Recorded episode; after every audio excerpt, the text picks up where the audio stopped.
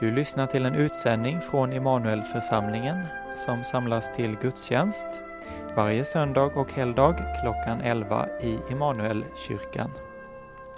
För information och kontaktuppgifter gå in på hemsidan immanuelforsamlingen.se.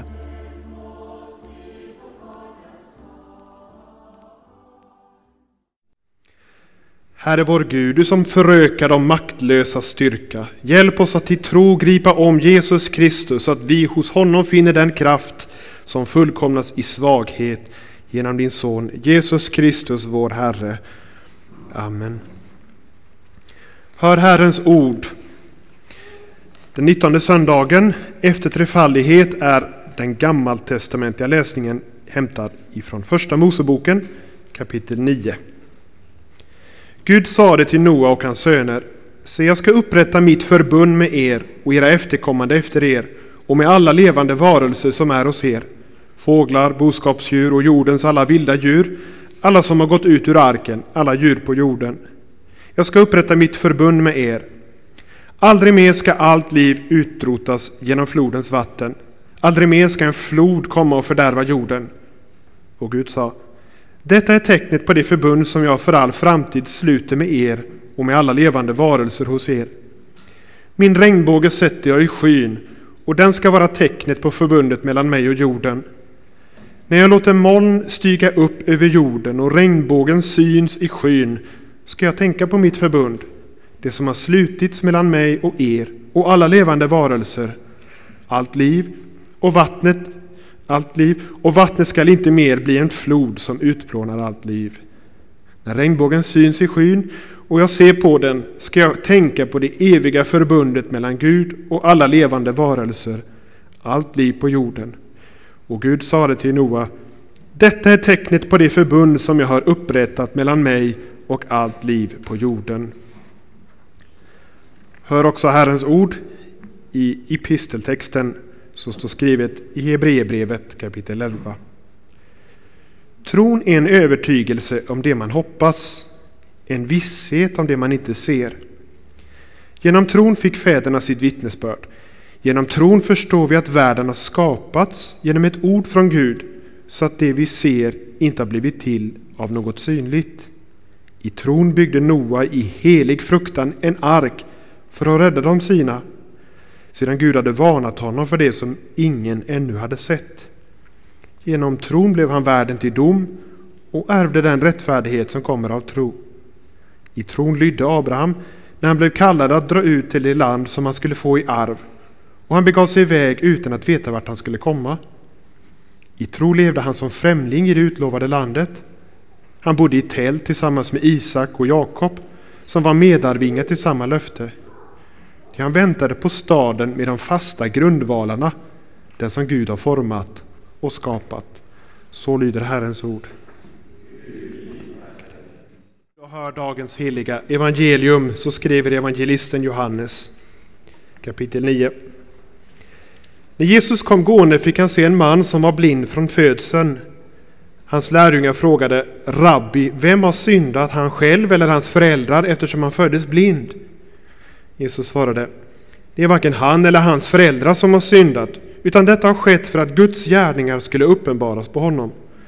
Så länge det är dag måste vi göra hans gärningar som har sänt mig. Natten kommer då ingen kan arbeta. När jag är i världen är jag världens ljus. När han hade sagt detta spottade han på marken, gjorde en deg av saliven och strök den på den blindes ögon och sa till honom Gå och tvätta dig i dammen Siloam. Ordet Siloam betyder utsänd. Då gick han dit och tvättade sig och när han kom tillbaka kunde han se. Fariseerna kallade för andra gången till sig mannen som hade varit blind och sa till honom Ge Gud äran, vi vet att den mannen är en syndare. Han svarade Om han är en syndare vet inte jag, men ett vet jag, att jag som var blind nu ser. De frågade honom Vad gjorde han med dig? Hur öppnade han dina ögon? Han svarade, jag har redan sagt det, det, men ni har inte hört på. Varför vill ni höra det en gång till? Kanske ni också vill bli hans lärjungar? De hånade honom och sa, det är du som är hans lärjungar. Vi är Mose lärjungar. Vi vet att Gud har talat till Mose. Men varifrån den här mannen kommer, det vet vi inte. Han svarade, ja, det är det som är så märkligt. Ni vet inte varifrån han är och han har öppnat mina ögon. Vi vet att Gud inte lyssnar till syndare, men om någon är gudfruktig och gör hans vilja, då lyssnar han till honom. Aldrig någonsin har man hört att någon har öppnat ögonen på en som var född blind. Om den mannen inte vore från Gud kunde han ingenting göra. De svarade, du är helt och hållet född i synd och du undervisar oss. Och de drev bort honom. Jesus fick höra att de hade drivit bort honom och när han fann honom sa han, tror du på Människosonen? Han svarade, vem är han, Herre? Tala om det så att jag kan tro på honom. Jesus sade, du har sett honom. Den som talar med dig, han är det. Då sa mannen, jag tror Herre, och han tillbad honom. Jesus sade, till en dom har jag kommit i världen för att de som inte ser skall se och för att de som ser ska bli blinda. Och jag läser också de sista två verserna. Några, vers, några fariseer som var med honom hörde detta och sade, inte är väl också vi blinda?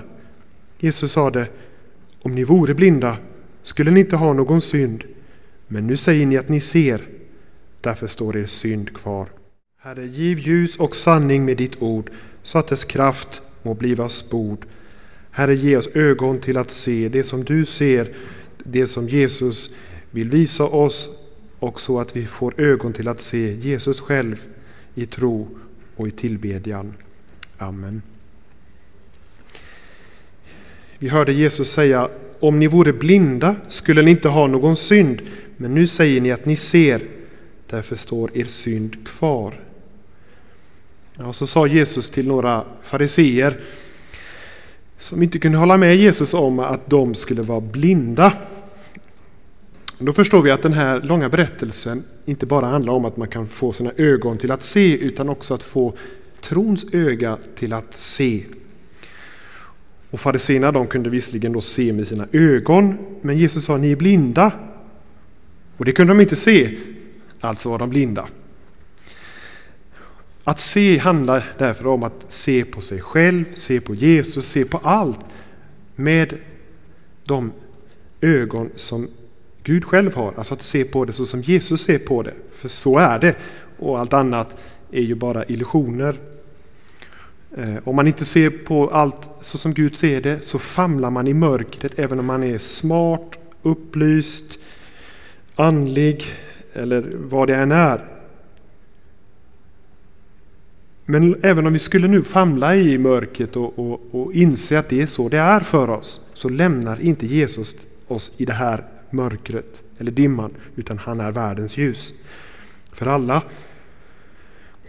Och när han är detta ljus så är det också ett ljus som gör att man kan börja upptäcka blindhet, blinda fläckar. Så att man faktiskt, till skillnad från de här fariséerna, kan säga ja, kanske är jag blind. Att man varit blind och att man fortfarande liksom famlar i mörkret så här. Och när man famlar i mörkret som en blind människa faktiskt gör, då är man ju utlämnad åt inte åt sig själv utan åt någon annan. Man är en tiggare som, som måste vädja om förbarmande och att någon leder och gör det inte med någon sån ond baktanke och ska utnyttja en eller förgöra en utan man får bara hoppas att den som leder är god och vill väl. Och den som tror att Jesus är den som Gud har sänt, Guds, eh, Guds Siloam, Guds, eh, Siloam betyder utsänd, Guds Shiloam eller hur det nu skulle kunna uttalas. Han är Guds Siloam för att leda blinda till att se, tiggare till Guds förbarmande. Eller så som vi kanske är mer vana vid att säga, att föra syndare till det eviga livet, till frälsning. Och den som ser att han är det, han ser ju alldeles klart, även om livet kanske i övrigt är ganska grumligt och man har tusen problem och kanske någon är bokstavligt talat blind. Men det ser jag att Jesus är mitt ljus. Då ser man. Och då ska denna predikan handla om vad det är att vara blind eh, liksom på riktigt, i den djupaste blindheten. Vad det är att få sin syn. Så att man får syn på Jesus och kan säga till honom, Herre i ditt ljus ser vi ljus. Och det är en psaltarpsalm, Psaltaren 36, som lyder så, Herre i ditt ljus ser vi ljus. Först något om detta med blindheten. Det händer, det kanske du har varit med om, att man hör folk klaga över att politiker inte ser verkligheten som den är. Känns det igen? Och ser man inte problemen som de är, så hur ska man då kunna lösa problemen? Men kanske man tänker så här, är det att man inte ser eller att man inte vill se? En ovilja att se verkligheten som den är, det är inte bara politikers problem.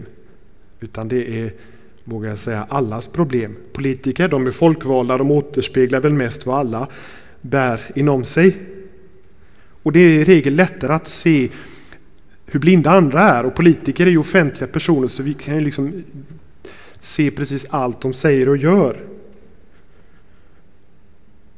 Men det skulle leda oss var och en till att fråga vad är det jag inte ser då?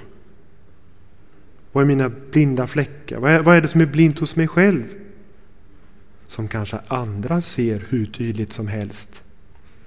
Och som Gud ser hur tydligt som helst. Men det här sitter så djupt i oss, själva oviljan att se det som är uppenbart för Gud. Vår egen blindhet. Tänk på Adam, den första människan. Han gjorde emot Guds, eh, Guds bud och Guds vilja.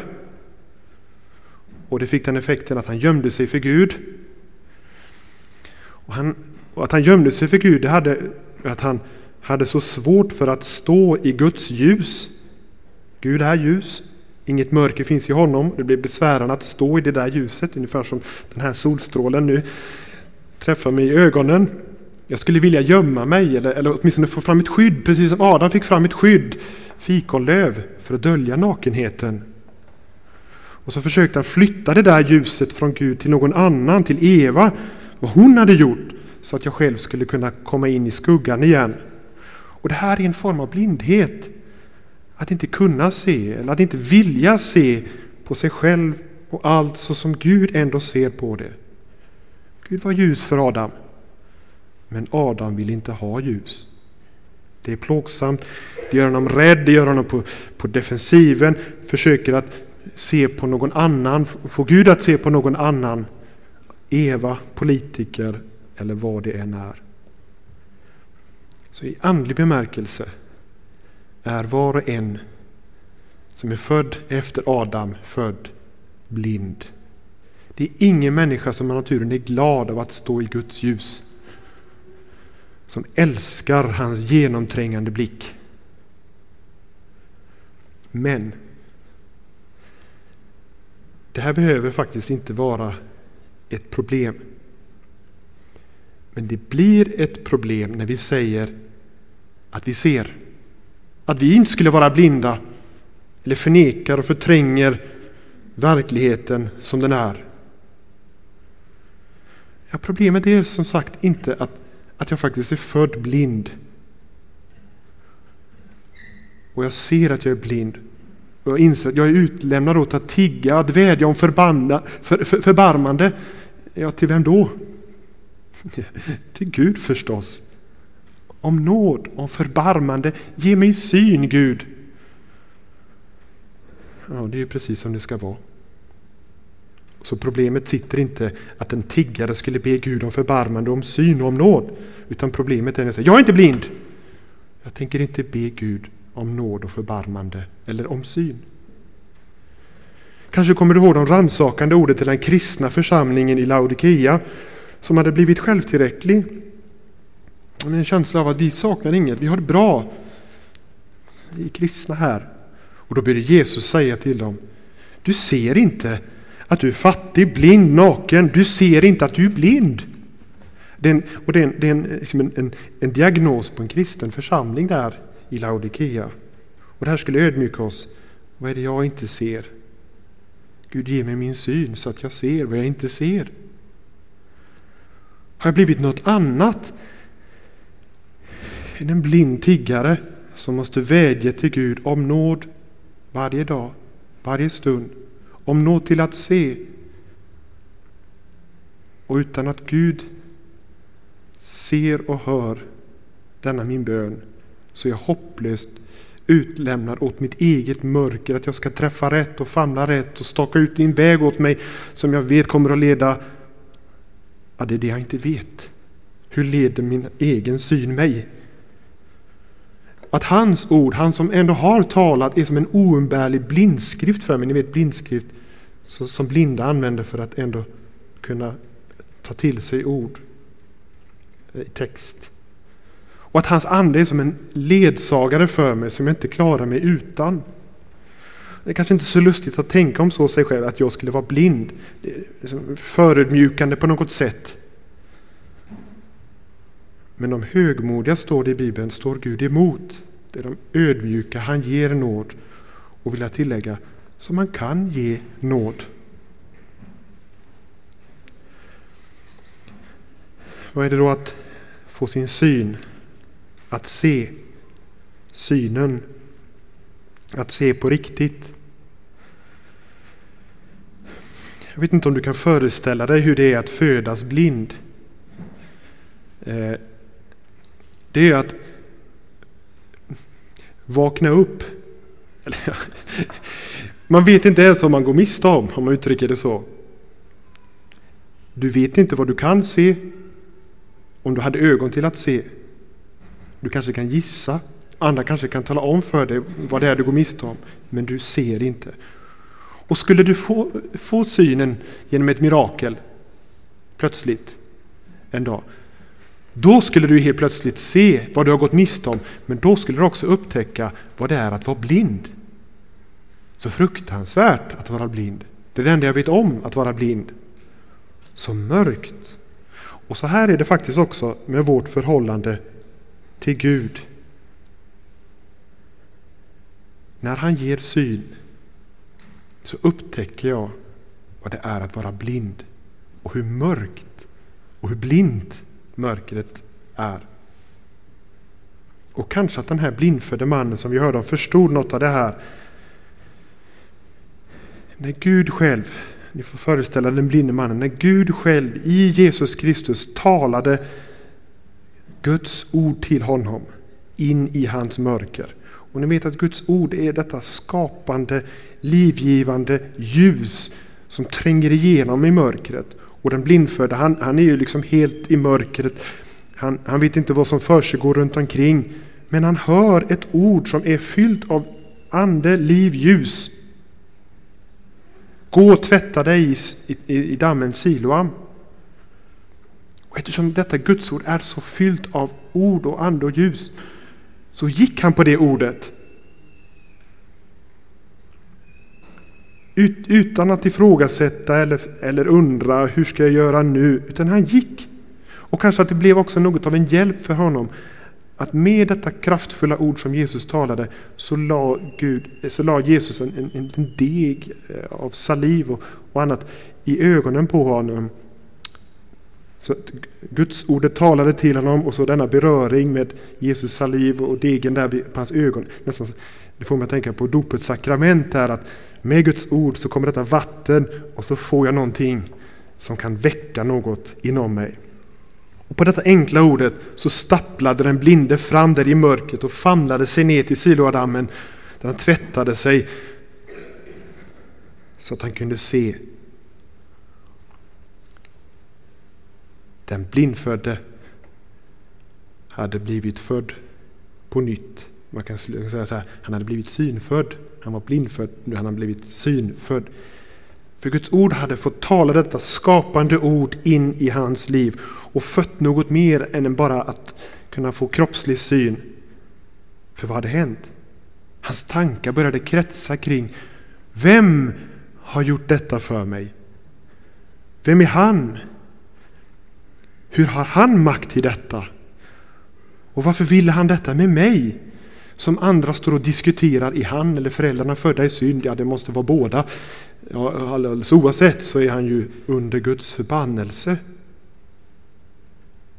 Vem är han?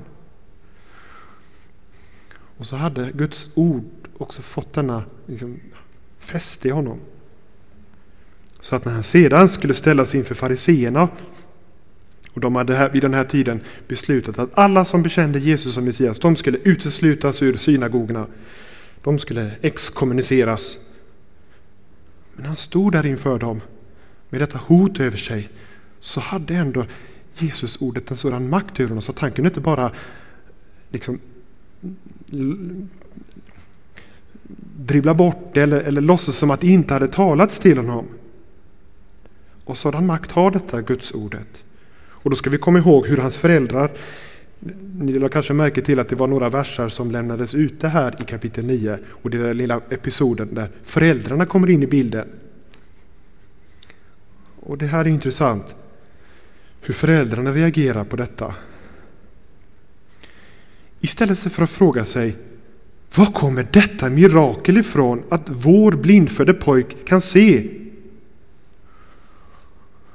Han ser och någon har gjort så att han kan se och den någon har ju också då gjort att vi föräldrar har blivit befriade från denna eviga fråga om det är vi eller sonen som har syndat. Den plågsamma fråga.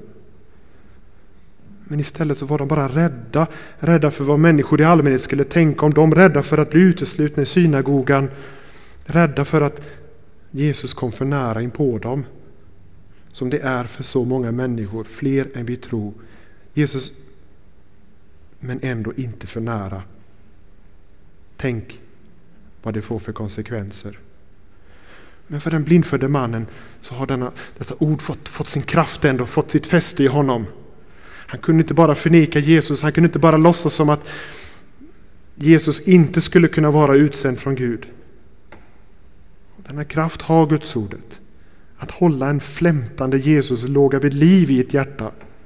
Ni kan ju tänka er själva hur obehagligt det måste ha varit för honom när han står där alldeles själv och inte vet särskilt mycket om någonting. Han har ju fått sina första timmar med, med, med syn. Och så står det ett, ett, ett gäng ursinniga laglärda och kastar den ena aggressiva frågan efter den andra och hotar liksom med, med, att du ska drivas ut.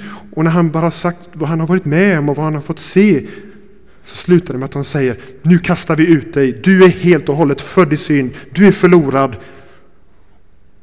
Och vi är de andliga experterna här. Så står han där som en flämtande liten låga utan mörk, utan hopp annat än att Jesus, världens ljus, på nytt kommer till honom. Och det står uttryckligen så att när Jesus hörde vad som hade hänt till honom så sökte han efter honom och fann honom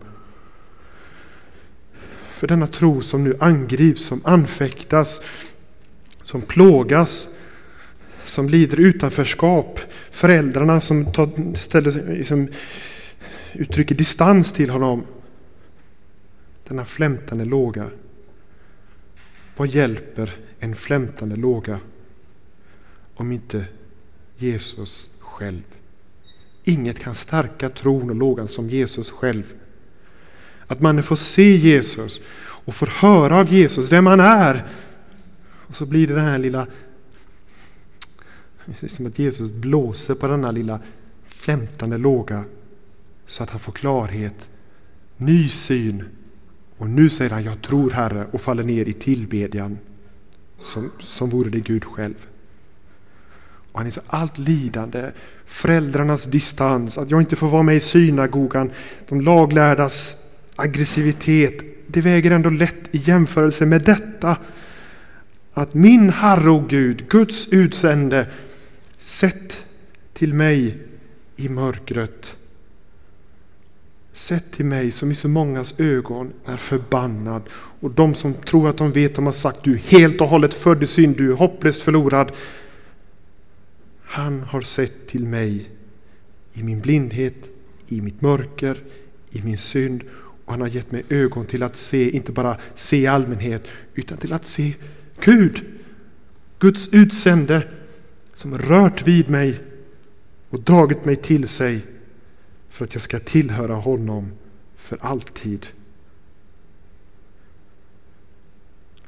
Herre, i ditt ljus ser vi ljus till sist. Den som har fått sin syn ser hur blind han varit. men också hur blind han förmodligen fortfarande är, åtminstone andligt sett. Och ett tecken på att man ser är att man ber Herre, ge mig min syn. I ditt ljus ser jag ljus. Och utan ditt ljus då är jag hopplöst utlämnad i mörkret och famlar och vacklar och letar utan att hitta. Jag kan se tillbaka på mitt liv och se mig själv som ung och hur blind jag var för saker och ting. Men inte nu förstås. Eller? Jag är förmodligen fortfarande blind. Och var inte det själva diagnosen som Jesus gav den sjuka församlingen i Laodikea? Du ser inte att du är blind. Men låt oss då berömma oss över vår blindhet, eller som Paulus säger, låt oss berömma oss över vår svaghet, för då vilar Kristi kraft, Kristi ljus över oss. När Jesus öppnar ögon, när han visar vem han är, vad han gör, vad han vill och vad han visar mer och mer. Jag kan inte förneka att han har visat ett och annat sedan jag var ung. Det ligger något kryptiskt i de här orden som Jesus sa. Om ni vore blinda skulle ni inte ha någon synd. Menar Jesus att någon människa skulle kunna vara fri från synd? Ja, hemligheten är vem han är. Han är Guds lam som bär världens synd. Din, min blindhet, min ungdoms synder, kanske din ungdoms synder, din ålderdoms synder den som menar sig inte ha någon blindhet kommer inte att fråga efter syn, kommer inte att fråga efter vad det är Jesus, vem Jesus är och vad han bär bort. Man klamrar sig fast. Jag ser, jag har. Så står synden kvar. Men om lammet får gå och Gud ger mig blinde ögon till att se så bär han faktiskt bort allt. Då står inte min synd kvar. När Jesus hängde övergiven på korset, inte bara av människor utan av Gud själv, så kunde inte ens skapelsen låta bli att förmörkas. Det blev totalt svart för världens ljus. För världens ljus. Och den lilla ljusstrimman där är för att påminna om att han är uppstånden. Men när han hängde där så var det helt mörkt för världens ljus. Och så mötte Gud, eller så mötte Jesus det mörker som ingen människa har smakat, som Gud har skonat och som Gud vill skona varje människa ifrån, nämligen att vara övergiven av Gud. Där lät Gud sin vrede komma över lammet som bar på din och min blindhet och vad vi har gjort i vår blindhet. Ungdomssynder och ålderdomssynder, allt bärs där. Så där låter Gud dig se ljus. Och vi kan säga i ditt ljus, i det ljuset ser jag ljus. Och där i allt mörker ska du söka ditt ljus. Och där ska du dröja kvar tills det blir ljus i ditt mörker. Det står i Jesaja bok så här. I all deras nöd var det ingen verklig nöd. Det är skillnad på nöd och nöd. Där var det verklig nöd. Men den skonades du från. Det som du hörde från den oskyldige sonens läppar, det skulle inte drabba dig, för det är den största nöden. Min Gud, varför har du övergivit mig? Och det ljuset där från Golgata kors, det ger oss också ljus in åt frågan om sjukdom, kroppslig blindhet, lidande. Vem har syndat var ju frågan. Och då förstår vi att ja, frågan är helt fel ställd.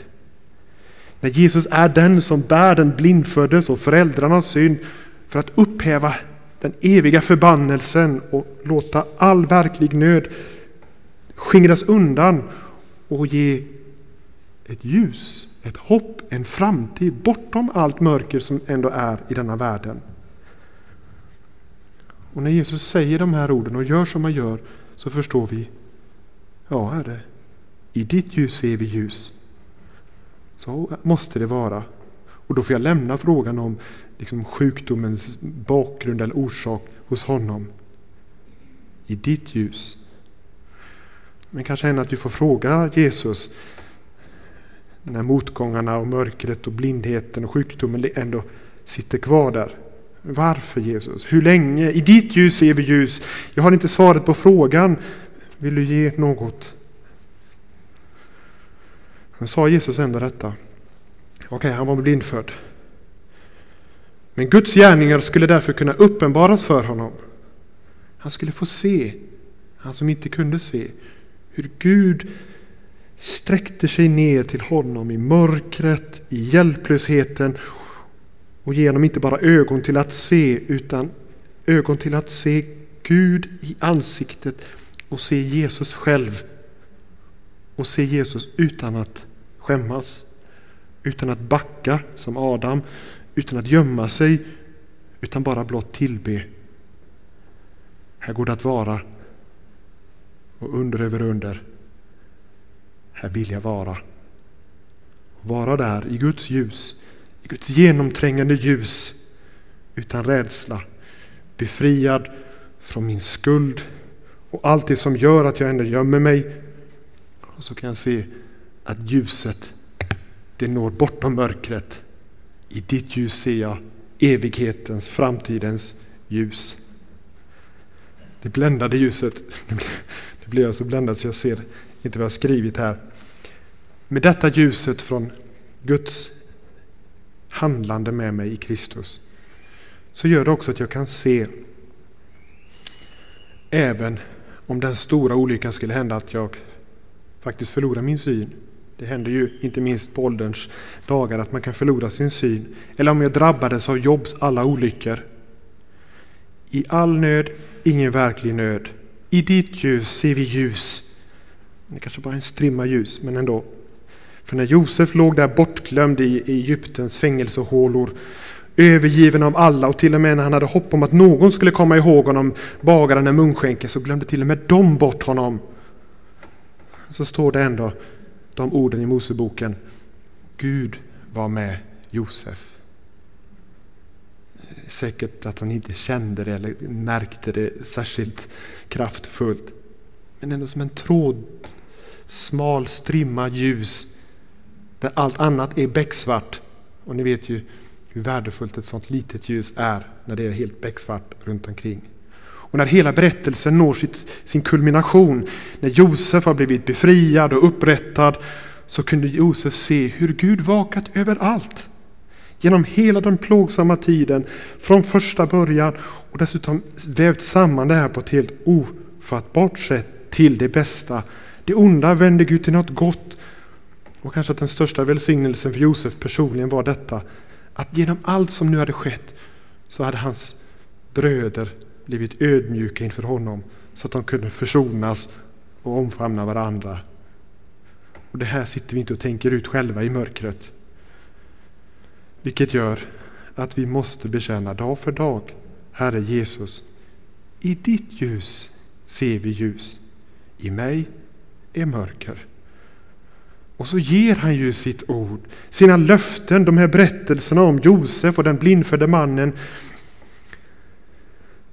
till vårt ljus för att vi inte skulle vara utlämnade åt vårt mörker. Syndens mörker och våra självvalda försök att hantera mörkret. Eller våra tankar om Gud, som inte är Guds tankar alltid, utan våra tankar. Våra tankar om oss själva, om framtiden. När så mycket som himlen är högre än jorden, så mycket är mina tankar högre än era tankar, säger Herren.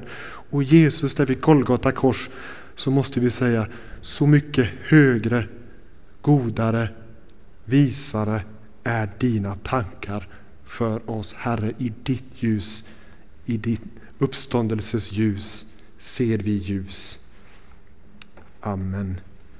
Låt oss be.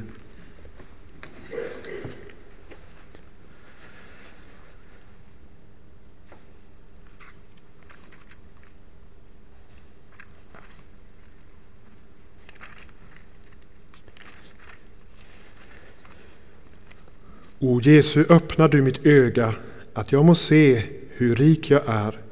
Jag har en fader i det höga, som faders omsorg om mig bär. Jag har en broder vid hans sida, som alltid manar gott för mig. En evig nåd som går så vida, som himlavalvet sträcker sig. Jag har en tröstare i nöden och en hugsvalare så god. Jag har ett evigt liv i döden, en evig frid i Jesu blod. Ära vare Fadern och Sonen och den helige Ande, så som det var av begynnelsen, nu är och skall vara, från evighet till evighet. Amen. Låt oss så stå upp och tillsammans stämma in i kyrkans tro. Vi tror på Gud Fader allsmäktig, himmelens och jordens skapare. Vi tror och på Jesus Kristus, hans enfödde Son, vår Herre, vilken är avlad av den helige Ande, född av jungfrun Maria, pinad under Pontius Pilatus, korsfäst, död och begraven, nederstigen till dödsriket, på tredje dagen uppstånden igen ifrån de döda, uppstigen till himlen, sittande på allsmäktig Gud Faders högra sida, därifrån igenkommande till att döma levande och döda. Vi tror och på den helige Ande, en helig allmänlig kyrka, det heliga samfund, syndernas förlåtelse, kroppens uppståndelse och ett evigt liv.